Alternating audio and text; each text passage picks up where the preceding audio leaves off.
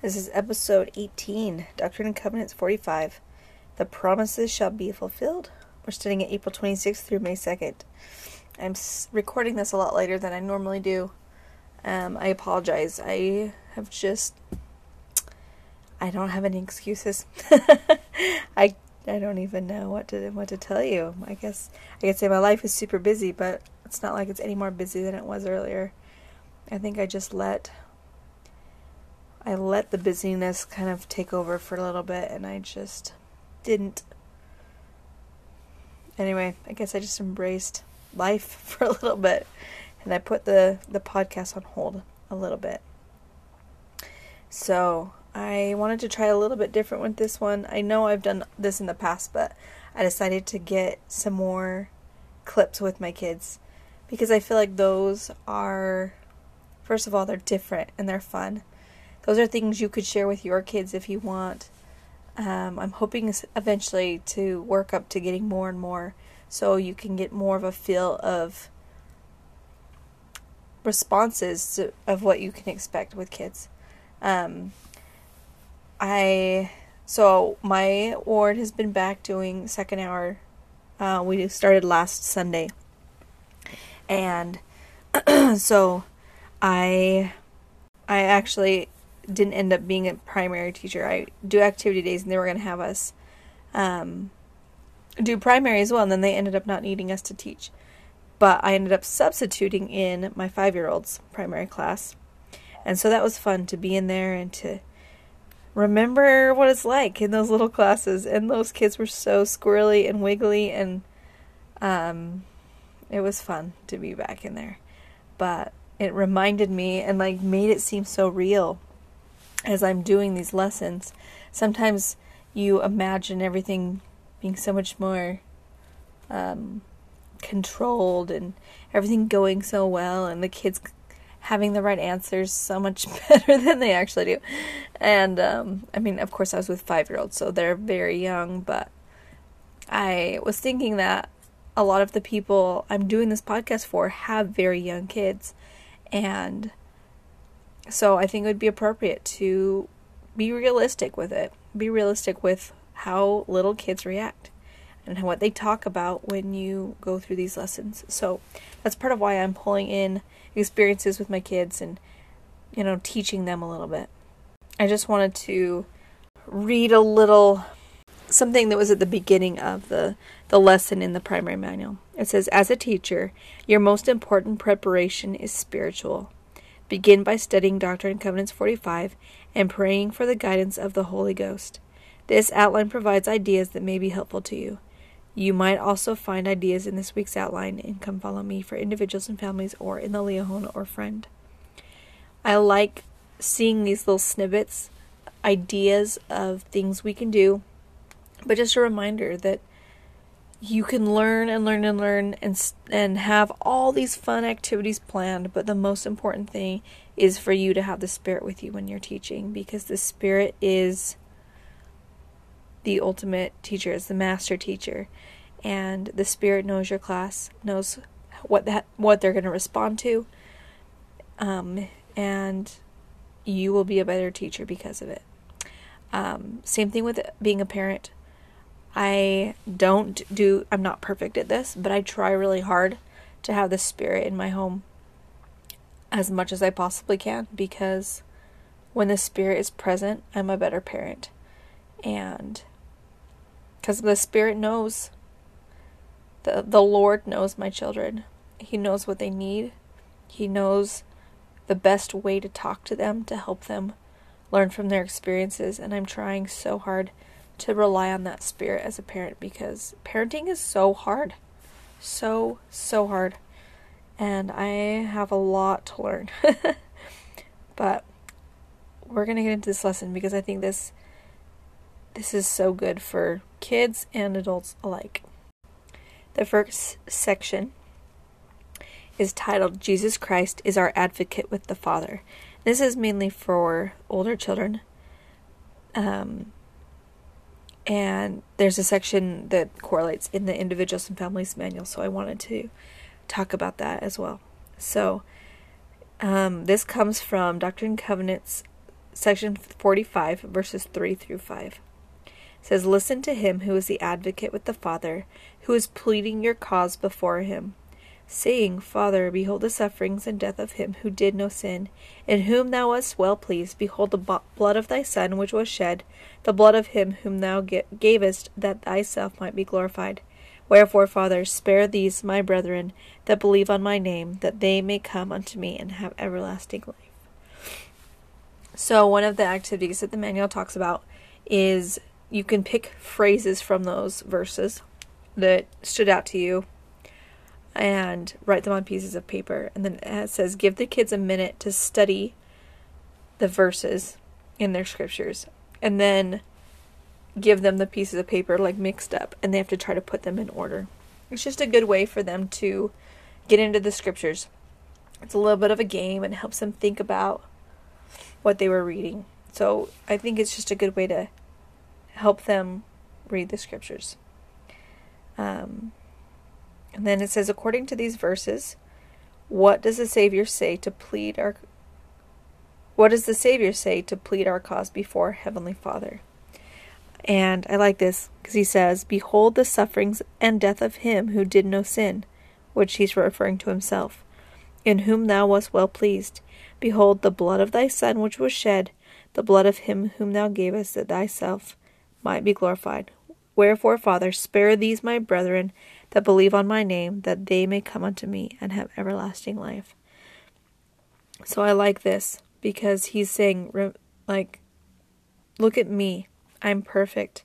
I did I gave myself and spare them. Spare them for me because they believe in me. And isn't that beautiful?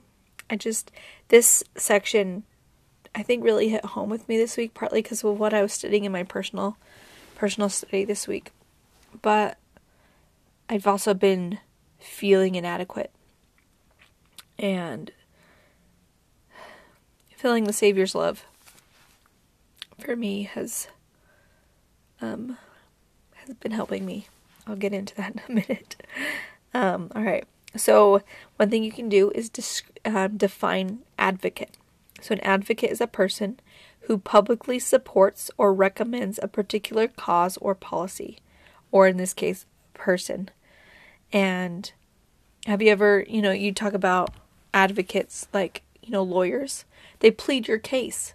They are they try to help help you um help other people understand where you're coming from. Right? So this is what the what Jesus Christ is doing on our behalf. What did the Savior do that basically qualified him to be that person? Why is he our advocate? And um, so if you think about this, the things that qualify him to be an advocate is that he is perfect. He lived a perfect life. So he can't, you know, imagine if it was me standing there trying to recommend somebody. I am not any better than them. And so I am not a good advocate. If you think about um, like a job referral, right? Who do you go to to get a referral for your job? Or um, like if you were going to a company and you happen to know someone that worked for the company, hopefully your friend that works for the company is a good employee, right? Someone that they already like or it's someone that's already in, right? Jesus already has earned eternal life. He's already gotten the point. He qualified for it. He's already in that place, right? He's he's the one that's going to stand up and recommend us to join them. And I love that that comes because of his because he was perfect, because he lived that life, but also because of the atonement. And he's saying, I made it possible for this person to be here. I took care of their inadequate parts of them. I they they are here on because of me. Also he knows us. He knows our hearts and he is able to discern whether we're like what are what we like our desires, right? I think there's something to be said for desiring to be there. And he he knows that about us. And he is merciful. I am grateful that he has mercy because for anyone else to stand up and recommend me, I'd kind of be nervous what some other people would say. You're like, well, she's she's a good person, but you know, she sometimes yelled at her kids, or yeah, she's a pretty good person, but she didn't always do her ministering. She's a pretty good person, but she often complained about her callings, you know? But Christ is merciful and he he knows that I try and I do my best and he knows when I repent and I apply the atonement in my life. All right, so in the Individuals and Families Manual, it says, Have you ever felt inadequate or unworthy before God? How does a Savior advocate for you or plead your cause? What does it mean to you to know that Christ is your advocate? This is where I was going earlier. Just knowing that Christ is the one that will be there to greet us at the gate and welcome us in. He's also the judge. He's the one who can recommend us and bring us in. And knowing how much He loves us and how much He wants us to be there, it gives me so much hope and so much assurance that I can do it because He is going to lend me the strength. He's going to forgive my faults and He's going to help me get there. And when I do arrive, whether I have a cleaned myself 100% or not, I think he's still going to be happy to see me because he loves me. And I hope I'm clean and I hope that I'm pure and I hope that uh, I'm in that place um, worthily and that I can enter, but knowing that He is the one that's going to be there and that He knows me better than anyone else and He forgives me better than anyone else gives me so much hope and joy knowing that that is a very real possibility that I'll be able to be there. All right, I wanted to talk about in the May friend. There's so many good things in the friend. I don't talk about it often enough, and I'm sorry because there's so much good stuff in there. So I'm going to share one thing. Um, in the May friend, there's an activity called encouraging words, and it kind of walks the kids through um, thinking about how Jesus thinks about them and how they love, and then, or how he loves them. And then it has them write in kind of a, like uh, a script of self talk, of how they can talk to themselves when they're discouraged, when they make mistakes. And I loved that idea of working through our mistakes and thinking about how much Jesus loves us as we're doing that and giving ourselves mercy. It's a beautiful thing, and I think teaching our children to do that while they're young is really important, and I love it, and I'm totally going to use it because I think my kids need to learn that skill. So, hopefully, you find that and you can apply that and maybe even use it in your own life. So, just some ideas for you. All right, I have a little clip that I want to share from my little my little people. Elena, who's in this picture?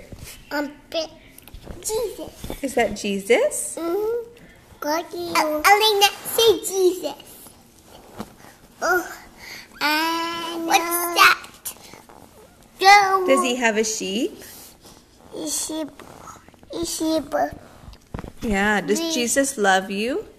Uh-huh. Yeah, Jesus loves you. And he loves me and everyone. He does love everybody. Uh, me. Dad, even me. kids that are not. Even kids that are naughty. but not as much. Does it make him sad when kids are naughty? Yeah, he, He still loves all of them the same, but it makes them him sad when yeah. they're naughty. Yeah, I think he wants everyone to be happy at the same time. he would love it if everybody was happy. How do we? How can we be happy? Because he told us how to be happy. Everyone doesn't do mean stuff. Yeah. Are we happy when we're nice? Yeah. Rego. Yeah. Does Jesus want you to be nice? Yeah. Uh huh. Does Jesus want you to um, kiss your mommy? Uh huh. Yeah. And Jesus wants you to not hit? Mhm. Yeah. What else, William? What else did Um, Jesus want us to do? Help people. Yeah. Help poor people. Yeah, we've been learning about that this week, huh? Jesus wants us to help the poor people. Yeah, because then, because they don't have very much money, Yeah. and they're yeah, sad. Sometimes. Yeah. Huh? Yeah. I think someone's in the whole city universe crying. I There's probably somebody crying somewhere. Yep. Yep, right now. Is that Jesus? If Jesus was here right now, would he give you a really big hug? Uh, yes. Uh. He would tell you what? What do you think Jesus would tell you if he was here right That now? That he loves us. Yeah, I think that was the one thing Jesus would say to us. And it's the bow. Yeah. A bow, a bow. Does he have a sheep? What does the sheep say? Does the sheep say? "Bah, bah"? Do you think the sheep says, "I love Jesus"? Yeah. Do you think this sheep loves Jesus? uh-huh. Yeah. Look how happy that sheep is in the picture. Yeah. It's so happy to have Jesus hugging him, huh? Ishiba It's Yeah. just 64. Yep, it's picture 64. The next section is the gospel of Jesus Christ is a light to the world. And this is again is another um, section more for the older kids. And it um, this is verse 9. And even so, I have sent mine everlasting covenant into the world to be a light to the world and to be a standard for my people and for the Gentiles to seek it and to be a messenger before my face to prepare the way before me. So, you could talk about ways the gospel is a light or a standard or flag and a messenger. And talk about that with the kids. Like, how is the gospel a light or a flag or whatever, right? Um, you could talk about that anciently a standard was like a banner or a flag that was carried into battle. And it was kind of a rallying point. It was um, usually the leaders of the um, of like each division kind of had a standard. And so they knew where their leaders were they knew where their group was but also it was a signal to them of what to do how to how to act right? Like if they were going to retreat there was a certain standard that they would hold up. And you would talk about that and how the gospel is that for us. It's our rallying point right? That's how we gather together and it's the standard. It's telling us what we're supposed to be doing in the moment. Are we supposed to be charging forward? Are we supposed to be retreating? Are we supposed to be you know like where are we in this battle? Um, you could also t- talk about how a standard is um, also another way of saying it's a way we measure things right? Like a standard unit of measurement or whatever. Um, so that's something that's talked about in the manual. So you could talk about that with the kids if that's on their um, understanding level. Um, and in the Individuals and Families Manual, it says if your family had a standard or a flag to represent your commitment to the gospel, what would it look like? This is really cool because you can talk about the title of liberty, and that was a rallying thing. You know, like it it brought people together and it helped them know what they were fighting for. So if you think about that as a family, what would this flag of yours look like? So it says it might be fun to make a family flag together and talk about how it can how living the gospel helps you as we go forth into as the Lord's army, right? And it can help us gather others to us as we hold up this standard and help others see the way that they're meant to be. Hopefully, they see that we're winning the battle. Hopefully, they see that the side that we're fighting for, the Lord's side, is the right side, and they'll see it through our lives and how we're living our lives, and that we're happy, and that we're um, that we're blessed in so many ways, and hopefully they'll see that that is the right way to live, and they'll feel they'll feel it. You know, you hear of people who join the church that they just feel that this is the right thing. They just know. And once they recognize the standard, they it's easy to follow for them. Um, another thing that the manual suggests is that you could have the kids memorize verse 9. Um, but that's totally up to you. I like the idea of making a flag. That can be done in the family or it could even be done in the primary classroom if you would like um, to apply that in a class setting. All right, the next section is I can stand in holy places. And this is one that I did with my kids and it was it's a little rough because I had multiple kids involved. I'm sure you've heard that through the, the, the other one, but it's um it's fun to get together with my kids and to talk through these and it took a few different tries to get some of this, but it's good. So we will listen to a little bit of that. I'm here with my children, Weston. Weston, how old are you? Seven. William. William, how old are you? Five. He's got watermelon in his mouth. Allison, how old are you? Mm, That many? How old is that? mm, How many? How many fingers is that? You're not going to tell me. One, two, three. Three. Elena, how old are you? Real. You're one, huh? Uh-huh. Yeah. Daddy. One, And I want to one. teach you guys a little bit about um, holy places. Do you know where what holy places are? Mm-hmm. Do you know what the word holy means? Yes. What does holy mean? It means Holy God. good. Of Or, good mountain. yeah, It it has to, yeah your or God. has to do with God.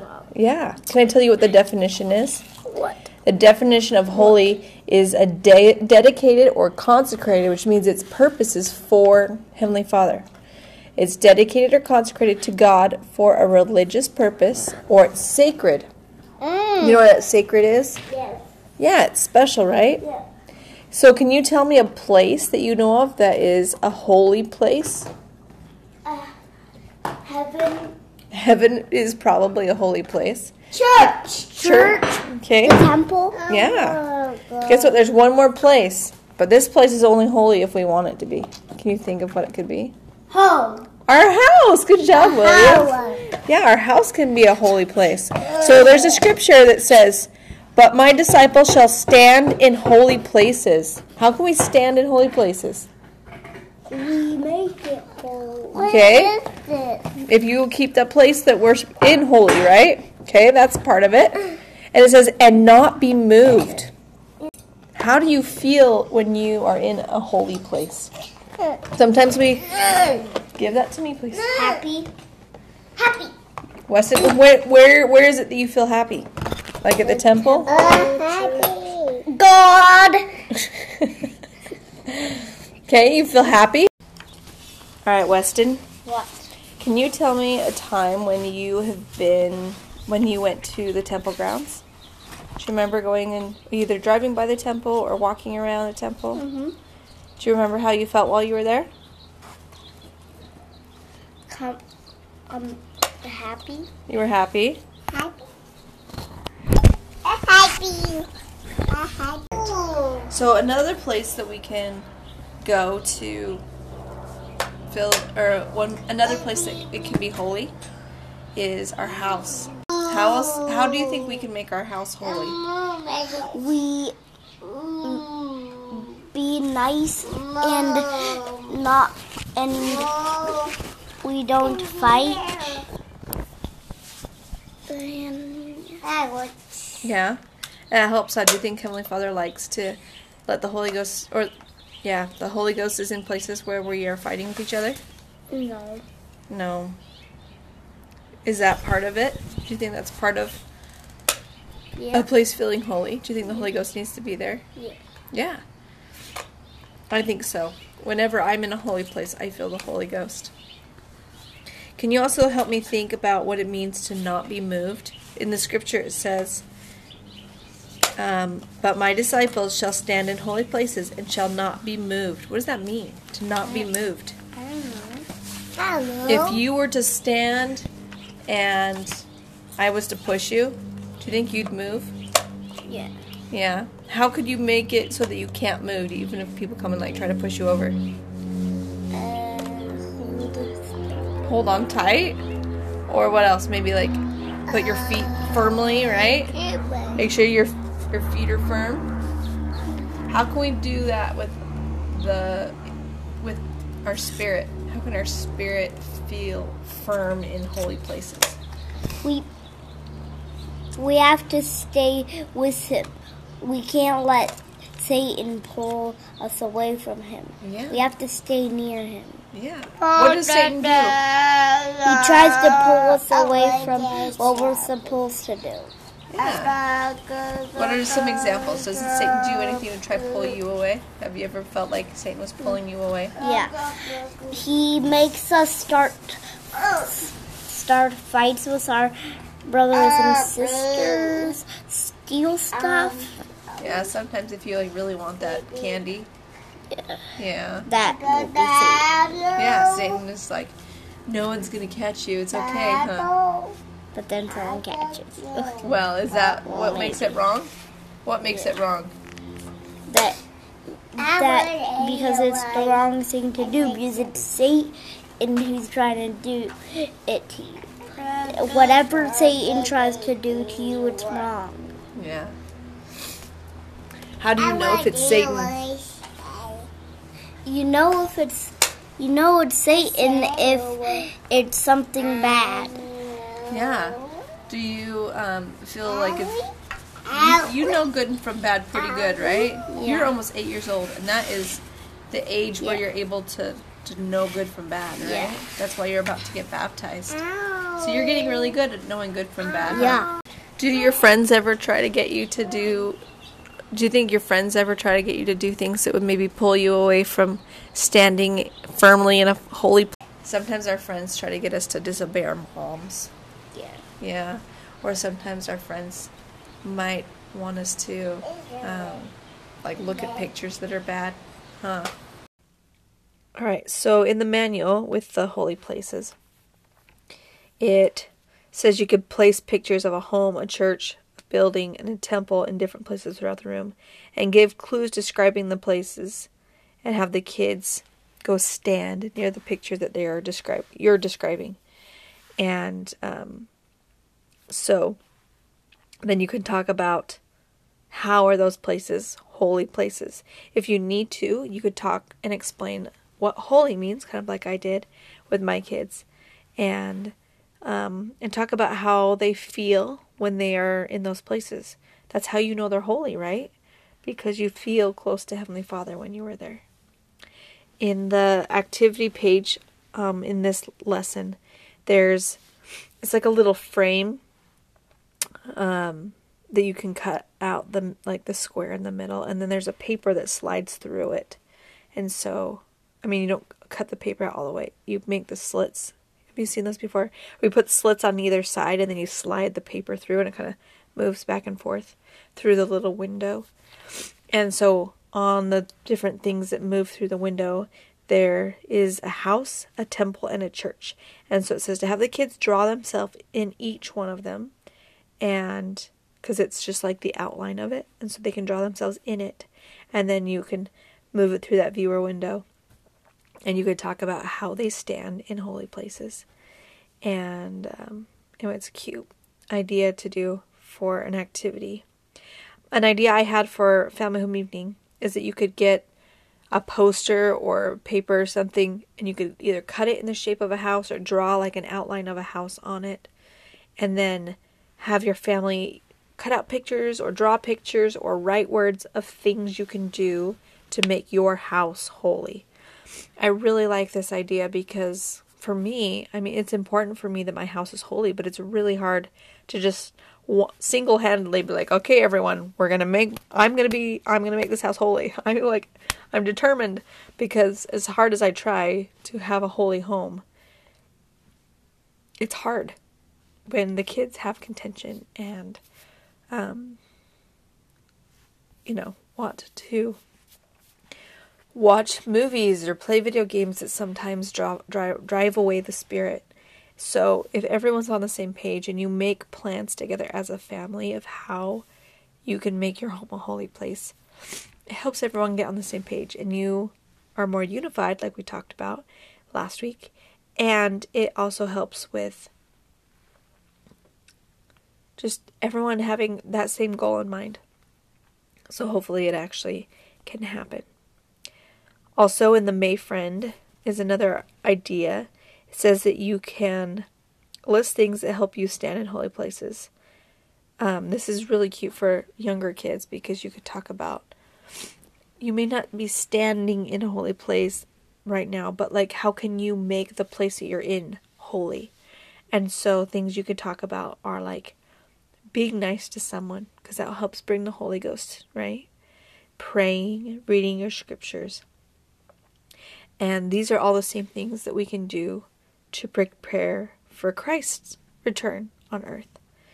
And you can take the list and hang it up on a fridge or somewhere where your kids can see it and help you guys remember of ways you can make your home a holy place, right? Because hopefully those things could also be um, things that make your house holy. All right, it also says to talk about what it means to not be moved, like I did with Weston in that um, clip. So think about what it means to. So, okay, I'm going to read the, the scripture again. All right, but my disciples shall stand in holy places and not, shall not be moved. Help the children understand that to stand in holy places and not be moved means to choose the right at all times no matter what is happening. And like I did with Weston, you can talk about peer pressure and scenarios of temptations of things that are trying to pull them away from being in a holy place. I think for me personally, it's really important to recognize what Satan is doing in my life to try to pull me away from that, right? It's not just he's pulling me away from the temple because I feel like, I mean, little things can pull you away from feeling worthy to be in the temple. But I think it's even more subtle than that. That he is encouraging me to do things in my home that make my house less holy and make my life less holy. And it doesn't even have to be like sins. It could just be the busyness of life that distract us from doing what we need to be doing, like reading the scriptures and going to the temple when we can. And when we are doing the things in our lives that we need to to have a spirit, then our home and our life will be holy. But if we are distracted by all the sporting events and homework and all the things that we have going on in our lives, um, it's so easy to let our lives slip away from that that holiness. So hopefully it's not just for our children that we're doing this, but we're thinking about ourselves as well and how we can stand in holy places and not be moved. the next section is Jesus Christ will come again. This is this was a really good section, but it's also really really intense. Um, so definitely go into this prepared so that you talk to your kids in the right spirit about the second coming.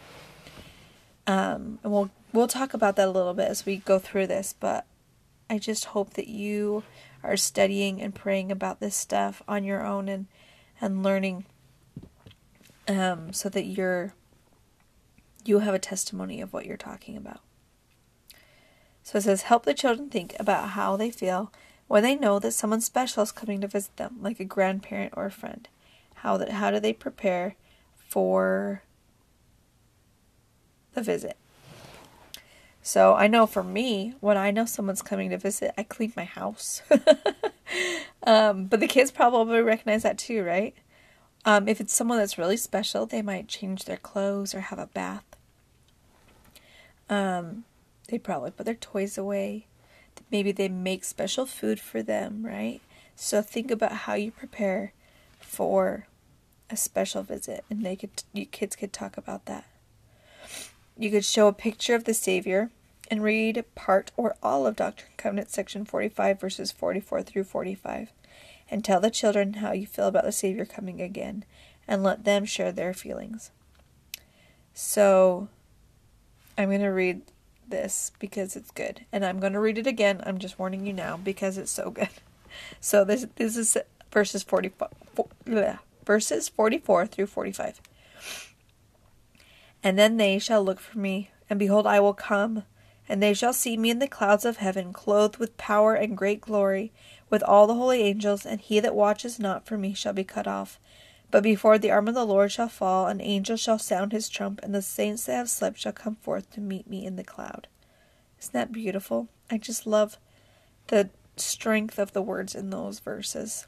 So, again, I'm going to read it again later. Just you wait. so, something that's really good to do with the little kids, or even the older kids, is to sing a song.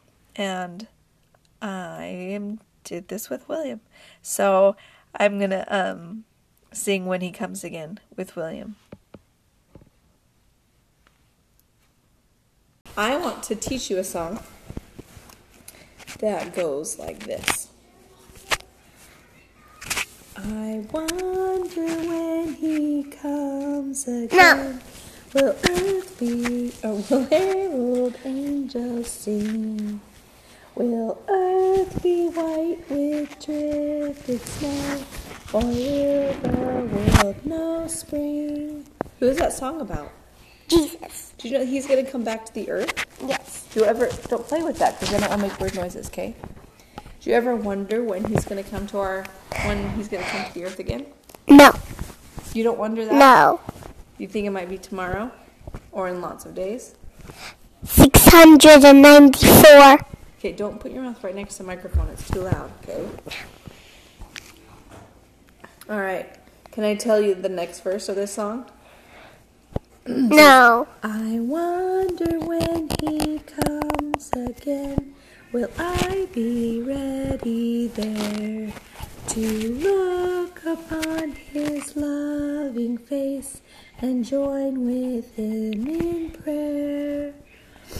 Each day I'll try to do his will and let my light so shine that others seeing me will ask, may seek for greater light divine.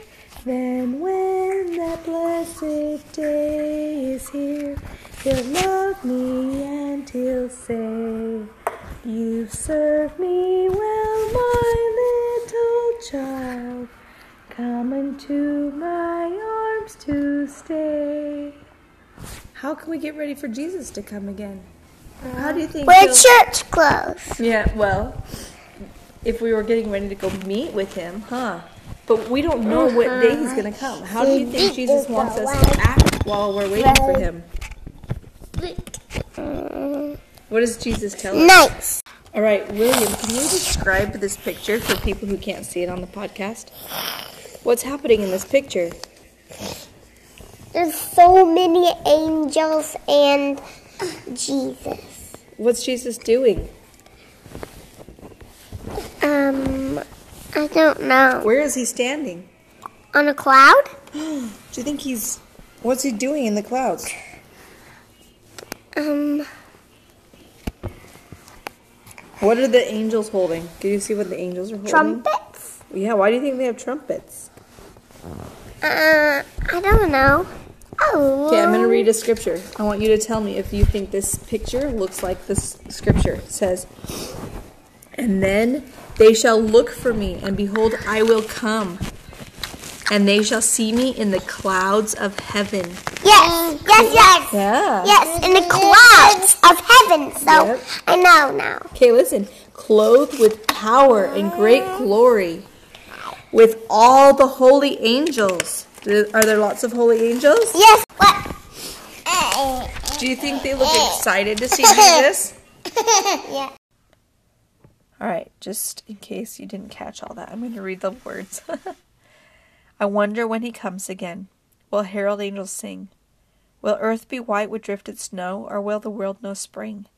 I wonder if one star will shine far brighter than the rest. Will daylight stay the whole night through? Will songbirds leave their nests? I'm sure he'll call his little ones together to gather round his knee, because he said in days gone by, Suffer them to come to me. I wonder when he comes again. Will I be ready there to look upon his loving face and join with him in prayer? Each day I'll try to do his will and let my light so shine that others see me that others seeing me may seek for greater light divine. Then, when that blessed day is here, he'll love me and he'll say, You've served me well, my little child. Come unto my arms to stay.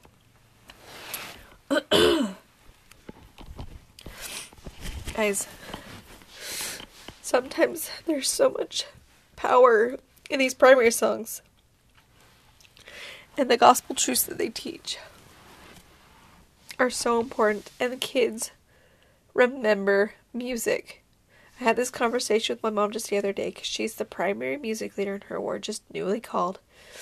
And we were talking about this and she said i'm a little bit nervous because let's be honest the kids don't always remember the lessons. And they don't always even remember who all their primary teachers were but they do remember the songs and they remember singing time. She's like, and that's all on me. but I was thinking about that, and I don't do enough music with my kids. And I feel some regret that I haven't done as much music with my kids during the pandemic as I should have. Because there is a lot of power in these primary songs. So in the Individuals and Families Manual, it suggests that we read verse 35. It says, And I said unto them, Be not troubled. For when all these things shall come to pass, ye may know that the promises which have been made unto you shall shall be fulfilled. Do you ever feel nervous sometimes thinking and talking about the second coming? We're going to read some of the signs, and they can be overwhelming. But I like this verse that it's there you should also know that the promises there's some beautiful promises and they will also be fulfilled. Something else you could study is the parable of the ten virgins. There's videos and stuff on that so that would be a fun a fun video you could share with your family. In the older kids section it says ask the children how they know when a new season is near. What signs do they look for explain that just as there are signs of a new season, there are signs of the second coming. And I loved the idea of looking for signs. This is kind of a fun thing. And then in the Individuals and Families Manual, it suggested that you could like bake something as a family, like bake cookies or bake a cake, and talk about signs that it's done, um, or signs that it's ready to eat. And that's kind of a fun, fun activity you could do for family night, make the family night treat together and talk about the signs of it being ready. Um, you could also do this with like homemade ice cream, signs that it's ready, or uh, caramel popcorn. I mean, I'm just thinking of like all kinds of treats where you have to watch it and you have to see and know that it's ready because of a certain thing that happens, right? So that's a really fun activity, and I might actually do that this coming Monday for my family evening lesson because that sounds awesome. So, section 45, verses 37 through 38 says, Look ye and behold the fig trees, and ye see them with your eyes, and ye say, when they begin to shoot forth, and their leaves are yet tender, The summer is now nigh at hand. So here comes our season, right? Even so it shall be in that day when they shall see all these things, then shall they know that the hour is nigh. So, what did Jesus say that the signs would be like? He is comparing it to the change in the seasons. So we know that it's coming. It says, Help the children discover the signs we should be looking for. You can assign each child or group of children to read a few of the verses from section 45 that describe the signs. So there's a bunch of verses. Um, it says 26 through 27, 31 through 33, and then 40 through 42. And these, I listed the signs that it talked about in those verses. So um, I'm going to read through them. If you do this with your kids, you can decide if you want to do this with your group, class, or if your family. Um, I think it's important to know the signs, like they talked about. This is how we know that the Lord's coming, and we see the promises. Because as you see the signs being fulfilled, you also know that the promises will be fulfilled, because they go hand in hand. And even though some of these are disturbing and it's sad, but this is the world we live in, and it even says which of these signs are being fulfilled today. And I want you to think about that as I'm going through this list. And we know this list fairly well. so it's wars and rumors of wars. The whole earth is in commotion. Men's hearts shall fail them. And they shall say that Christ delayeth his coming unto the end of the earth. Love shall wax cold. Iniquity shall abound. Scourge and sickness in the land. Disciples shall stand in holy places. Men shall curse God and die. I've always thought that was kind of a weird um, sign. And uh, for some reason, this time, reading this scripture, it hit me. They die spiritually because they deny God and curse God, and that their spirit is is dead. So it's an interesting thing. I don't know if I ever had put that together before, so I'm grateful that my epiphany can uh, hopefully at least entertain you, if not teach you something. There will be earthquakes, desolations, men will harden their hearts, they will kill one another, signs in the heavens and in the earth beneath, blood, fire, and vapors of smoke. The sun shall be darkened, the moon turned to blood stars fall from heaven. It says on separate pieces of paper you could write some of the promises regarding future events that you found in your study of section 45. So there's a lot of promises. And those are in verses 44 through 45, 51 through 52, 55, 58 through 59, 66 through 71. And and it says you could list on the board some of the verses where the promises are found, or you could like write them on pieces of paper. Um, and then, okay, so, sorry. The activity is to match the pieces of paper or like um, what you have either written down or printed out, the phrases to the scripture that they correspond to. So, and again, it's another way to get the kids looking in their scriptures and doing a little bit of thinking about them, right? Um, all right, so I'm going to go through the promises, and these are actually, like most of them, are direct quotes from the scriptures because, like I told you, it's so beautifully written. The language is so powerful, and I don't didn't want to. I didn't want to paraphrase. I really want to read the scriptures because the scriptures have power, and I hope you use the scriptures as you're teaching your children because there is a lot of power to be had there. All right, so promises. And then they shall look for me, and behold, I will come. I love that promise. He's going to come. And they shall see me in the clouds of heaven, clothed with power and great glory, with all the holy angels, and he that watches not for me shall be cut off. And then, of course, the resurrection it talks about. An angel shall sound forth his trump, and the saints that have slept shall come forth to meet me in the cloud. That's a promise that I'm happy and I'm very excited about. The Jews look upon me and say, What are these wounds in thy hands and thy feet? Then shall they know that I am the Lord, for I will say unto them, These wounds are in the are the wounds with which I was wounded in the house of my friends. I am he who was lifted up. I am Jesus Christ that was crucified. I am the Son of God. So the Jews will know him as well as everyone else.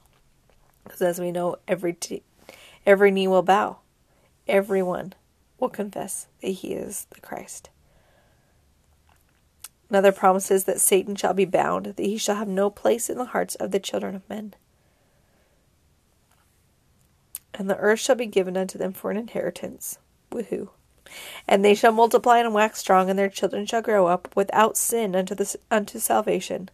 For the Lord shall be in their midst, and his glory shall be upon them, and he will be their king and their lawgiver. And it shall be called the New Jerusalem, a land of peace, a city of refuge, a place of safety for the saints of the Most High God. And the glory of the Lord shall be there, and the terror of the Lord shall also be there, insomuch that the wicked will not come unto it, and it shall be called Zion. Does that sound like the best? I love this. I love this idea of no sin and Satan not being there and the wicked won't come there and it's a land of peace and refuge and safety. It's just it sounds I want to go there. Can I I want to be there so so badly. And it shall come to pass that the righteous shall be gathered out from among all nations, and shall come to Zion singing with songs of everlasting joy. So it says, discuss what the promises mean, and invite the children to share which promises help them feel excited about the Savior's second coming. Can I tell you what makes me excited about second coming? This idea of peace and righteousness. Just when I think of it, I think of light and warmth and happiness. That's what I picture. Everything is so light. Probably because Christ will be there.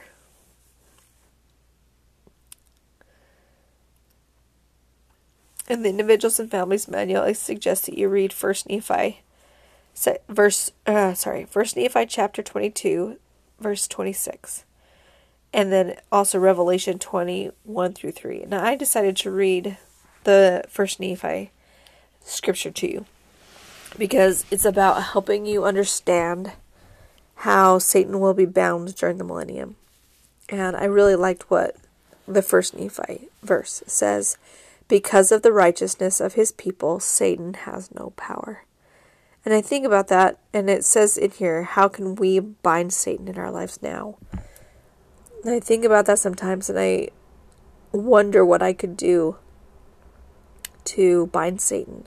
How can I make it impossible for him to affect me and be a part of my life?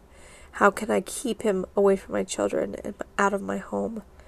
And the answer is that Satan will be bound because of the righteousness of the people. So, as I am righteous and I teach my family to be righteous, and we are living our lives in righteousness, Satan will have no power over us, and he will be bound out of our lives.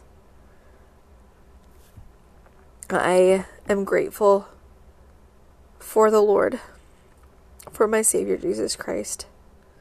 I look forward to him coming and being with us. I am so grateful that He is my advocate and that I am able to turn to Him for help and that He will be the one to plead my case. I hope each one of you feels that hope and that strength that can come from Him. I have a lot of hard days as a mom where I just sometimes feel overwhelmed and frustrated and discouraged. There's so many days that I get I get so mad at myself for how I react. I get so mad that I yelled or I get so mad that you know, I didn't handle a situation peacefully. And I am grateful that I have the opportunity to repent And as I lean on my Savior and strive to be like Him, it gets a little easier. A little. but it's getting there. I feel like, and I think I shared this in the past, but I have really tried to imagine how Christ would act in certain situations in my home. And yes, that old what would Jesus do rings true. There's been several times I am on the verge of just losing it and just being so frustrated and so mad at a child over something that's happening. And then that thought will enter my mind. That's not what Jesus would do in this situation. He would love them. And when that thought comes, it's so powerful. And it totally changes everything about the situation. At least on my end. Because even though my child might still be throwing a huge tantrum or doing something super naughty, my reaction to it is completely different than my initial reaction. When I want to yell and be so mad, lose my temper, and I have that thought, I'm so grateful for that thought. Because instead of being mad, I give them love. If they allow me, I usually give them a hug. Try to show them that I love them, despite whatever's going on. I show a little bit more patience. I show a little bit more mercy.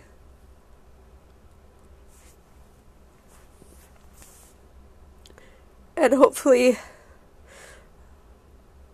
they are feeling that and they will know also that Jesus loves them. Because I feel it when in those moments, because I know that He does.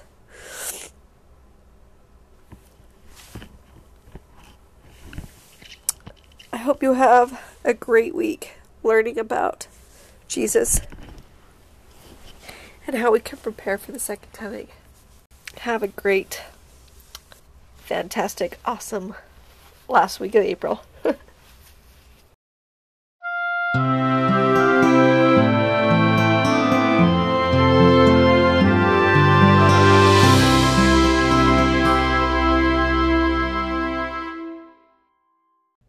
talk of Christ, we rejoice in Christ, we preach of Christ, we prophesy of Christ, and we write according to our prophecies that our children may know to what source they may look for a remission of their sins.